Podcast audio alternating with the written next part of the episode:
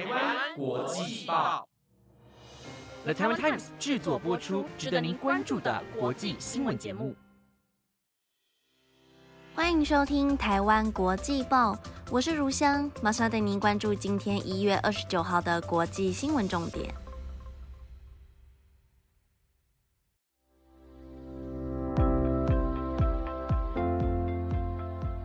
各位听众朋友们，晚安！先来跟大家拜个年，新年快乐，虎你发大财，吼利花大财。我这样念是不是有念错啊？因为我台语真的是超烂的。可是因为太开心就要过年了，所以想说赶快来给大家听听看我超烂的台语。好啦，虽然今年过年天气好像比较不赏脸，但想到可以跟着家人一起吃饭，一起看着电视节目，就觉得其实还是挺开心的。不知道大家最喜欢过年的哪一部分？我猜应该很多都是领红包这一部分吧。但如果是负责发红包的，应该就不这么觉得了。我自己最喜欢的是可以在过年的时候穿着新买的衣服，然后到处走春。有没有人跟我一样啊？快乐就是这么简单。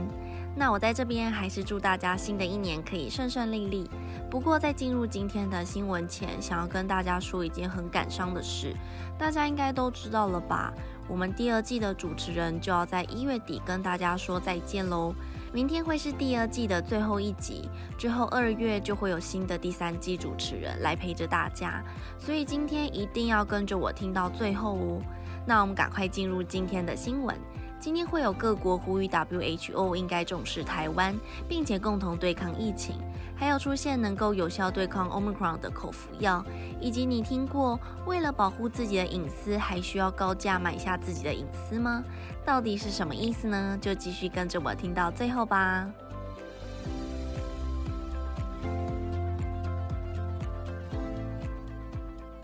新闻首先带大家关注到，世界卫生组织 WHO 在二十八号时召开执行委员会议，而这次的会议内容意外的有许多国家呼吁，应该让台湾加入 WHO，因为如果持续排除台湾等国家，可能造成公共卫生的缺口，损害全球防御，以及为了因应紧急卫生事件等状况发生。其中有许多友邦国，圣克里斯多福、海地、施瓦蒂尼、洪都拉斯、巴拉圭、瓜地马拉等国，都支持台湾参与 WHO，并且强调台湾的重要性。不过却在会议时不停出现小插曲，像是史蒂瓦尼在呼吁 WHO 停止排除台湾在外时，以及巴拉圭卫生部长发声力挺台湾时，揭露掉翻译这些内容，而 WHO 则是回应，因为语速过快导致听不清楚，不是故意不翻译，但是台湾驻日内瓦办事处已经表达抗议了。不过没有因为这些原因而让其他国家选择不表态，反而还有许多大国纷纷表达想法，像是日本厚生劳动省发言人强调，在处理国际卫生议题，例如传染性疾病防治，最重要的是不应该排除特定地理区域。造成无法以 WHA 观察员身份参与 WHO。还有英国驻联合国日内瓦卫生组长安德鲁表示，世界卫生组织在整顿事件时，应该要有包容性，面对全球公共紧急事件的冲击。我们更应该要广纳各方声音，摄取每个人的经验，如此一来才能更顺利地处理公共卫生紧急事件。而最后，美国负责人全球事务助理的部长佩斯也发表意见。他表示，美国认为现在疫情严峻下，应该加强全国民众对于疫苗的信心，以及解决不实的消息或是假讯息的问题。因此，非常肯定台湾在防疫与抗疫过程所展现的典范，也呼吁世界卫生组织，当全球在共同对抗公共卫生紧急事件时，应该要更完全的接纳所有伙伴，其中这包括了台湾。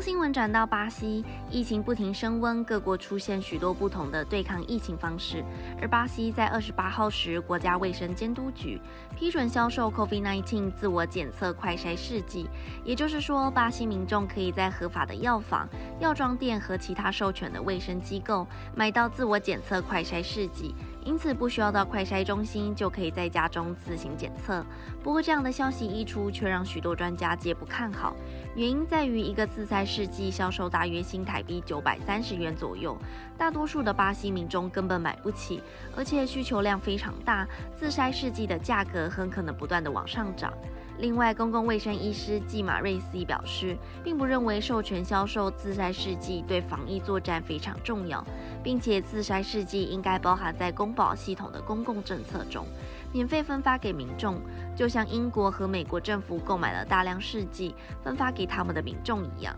他也指出，民众自行检测的另一个问题与感染和流行病监测数据有关。如果有人发现自己被感染了，很可能寻求医疗系统进行通报，但也可能不会这么做。而且，与确诊者接触过的民众又该如何受到适当的监管？因此，流行病监测在巴西根本不起作用。而国家卫生监督局长莫坦在今天的会议上指出。西班牙将快筛试剂的价格定在大约新台币九十一元左右。不过，巴西的快筛试剂价格能不能定在这样的范围内，还是需要时间再观察。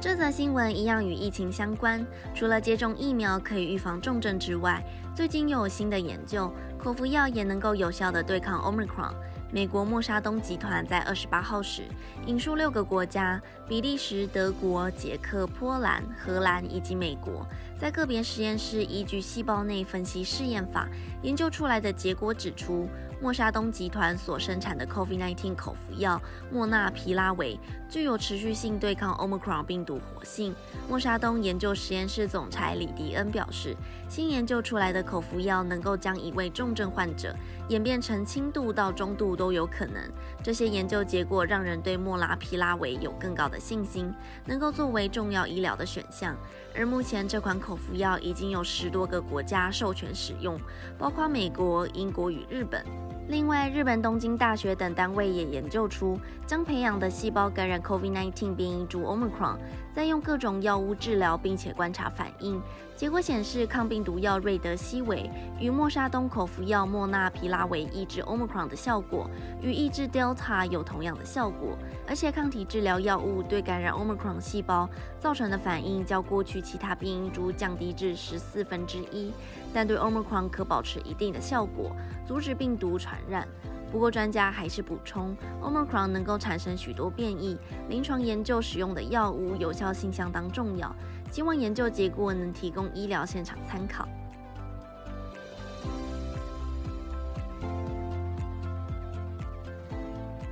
对大家来说，隐私都是非常重要的一件事。相对的，对于名人来说，同样不希望个人隐私被公开。而却有一位美国十九岁的大学生杰克史威尼，他开发出一个专门用于追踪特斯拉执行长马斯克的飞行路线的软体，还会将马斯克的个人行程以及新的路线公布在推特上面。而这个账号非常受欢迎，粉丝超过八点三万人。其实史威尼不是只有一个账号而已。他总共就创建了十五个飞行追踪账户，这些账户都是由他编写的程式运行，用来解析资料，并且在每次选定的飞机起飞或是降落时发出推文。而且他每一个账号只用来追踪一名名人，这些名人都有一个共同点，都是科技大亨，像是软体创办人比尔盖茨和亚马逊创办人贝索斯。而史威尼创办的账号太受欢迎，这让马斯克非常惊讶，也非常担忧。他表示，这应该被视为安全上的威胁，不得不开出大约新台币十四万元的支票，希望史威尼能够删除该名账号。而因为马斯克得知史威尼的账号大概赚入大约新台币五百多元而已，因此才会提出好几十万的支票。不过史威尼提出，还需要再多加一个零才行。最终，马斯克一块钱都还没给出，而这个账号也还持续的运作当中。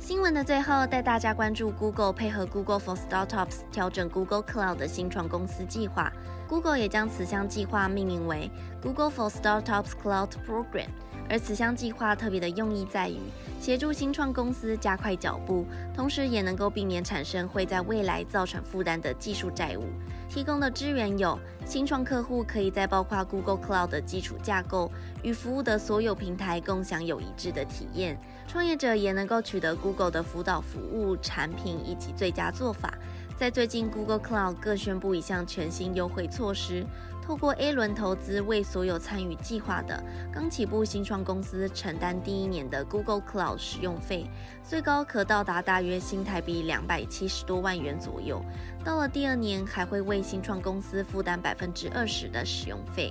而这个优惠对于多数新创公司而言，代表了他们不需要支付任何费用，就可以在 Google Cloud 上建构产品与服务，全力投入技术创新、业务拓展以及客户开发。有了这项全新优惠措施，新创公司就能更容易取得 Google Cloud 的 AI、机器学习以及数据分析功能。也因为 Google Cloud 的全力支援，新创公司可以将时间运用在实践产品蓝图，而不是基础架构的管理作业。不止如此，从最小的可行性产品、正式产品再扩大规模，Google Cloud 服务能以各种阶段的需求，灵活地调整所有资源，为新创公司省去大幅更动基础架构的麻烦。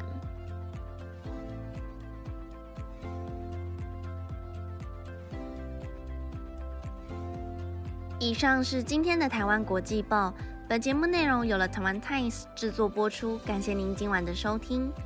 在今天节目的最后，要跟听众朋友们好好道别，谢谢大家一直以来的支持。那我想来分享一下这一季中我自己播报过最喜欢的新闻。我最喜欢关于生物、动物的相关研究，像是十月三十号的最后一则新闻。我找了一则关于大白鲨视力的研究，因为我觉得大部分在电影里都演在海边冲浪时会有大白鲨突然出现，然后把人吃掉这种情境，但其实大家都不清楚，大多时候大白鲨是因为把冲浪板当成了猎物，而并不是真正想要吃人。还有，我也很喜欢十一月二十七号的最后一则新闻。那一则新闻告诉大家，蜜蜂也有肉食性品种，而且还是爱吃腐烂掉的肉，让我觉得非常新奇，也非常有趣。大自然中有很多有趣且不为人知的事情。大家最喜欢哪一则新闻，或是哪一类型的新闻呢？都可以留言跟我分享一下哦。希望大家会喜欢我的最后一集，也要持续支持台湾国际报哦。我是如香，谢谢大家五个月的照顾，拜拜。